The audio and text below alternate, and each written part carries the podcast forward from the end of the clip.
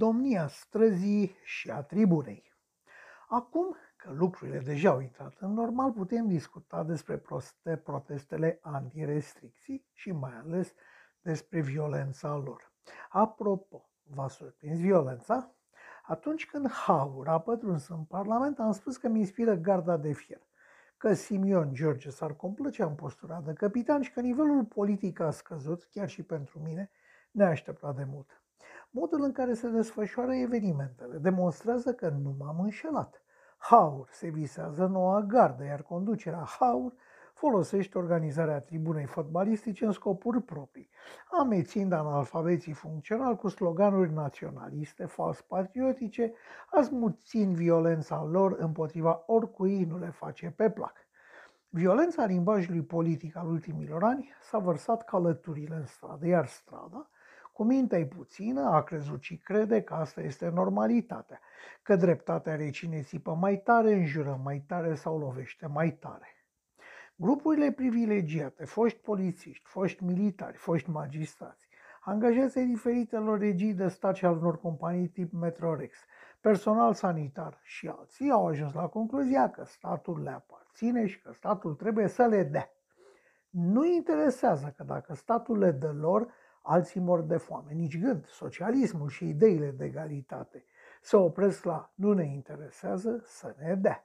Conul Leonida, cu a lui să ne dea pensie că de ai stat, a fost nimic pe lângă luptătorii de astăzi pentru egalitate. România a ajuns într-o situație dificilă. România a încercat să facă frumos în fața altora, dar a uitat ce este important acasă și a scăpat frâiele din mâini. Astăzi, singura soluție pe care o văd mulți este un guvern PSD sau HAUR, ori o combinație, guvern care, în total dispreț pentru viitor, să le dea. Să le dea lor că toată viața au luat sporuri și salariuri, sol de prima și bani de haine, de mâncare sau mai știu eu ce sport de antenă au mai inventat. Să le dea, pentru că s-au obișnuit să li se dea. Viitorul, copiii, nepoții, dar pe cine interesează așa ceva? Să ne dea, să ne dea, să ne dea. Dar nu se poate, nu-ți bani. I-a păpat cineva până acum și oricum vi s-a promis prea mult. Nu ne interesează să ne dea. Trebuie să facem drumuri. Nu ne interesează să ne dea. Trebuie să facem școli, spitale. Nu ne interesează să ne dea. Poate fi oprită toată țara. Se pot bloca toate investițiile, dar lor He, lor trebuie să le dai. Ei bine, aceste personaje care simpatizează mai nou cu Haur, pentru că PSD-ul a fost parese moale, speră că din alianța tacită Biserică Haur PSD va ieși un ceva, un guvern, un nu contează ce, dar ceva care să le dea patrioții, naționaliștii, românii verzi și falnici care nu știu românește, care scriu cu doi idei orice cuvânt care se termină nici li se pare la plural, vorbitorii cu ca și, mâncătorii de rahat revoluționar, înghițitorii de săbi anti-Uniunea Europeană, aruncătorii de gunoi la marginea drumului, toți speră că dacă or să cadă ăștia, vor veni ăia, iar ăia le vor da, pentru că ei, după o viață de dormit în bocani sau robor halat, merită de la patrie și patria este obligată să le dea. Că vom muri de foame, nu contează.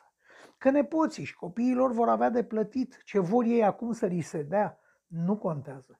Că ne îndatorează pe toți românii, pe ei nu mai interesează pentru că ideile de patrie și națiune sunt abstracte, bune de urlat pe Facebook, pentru că atunci când nu te mai vede nimeni, să te poți șterge cu ele la cur.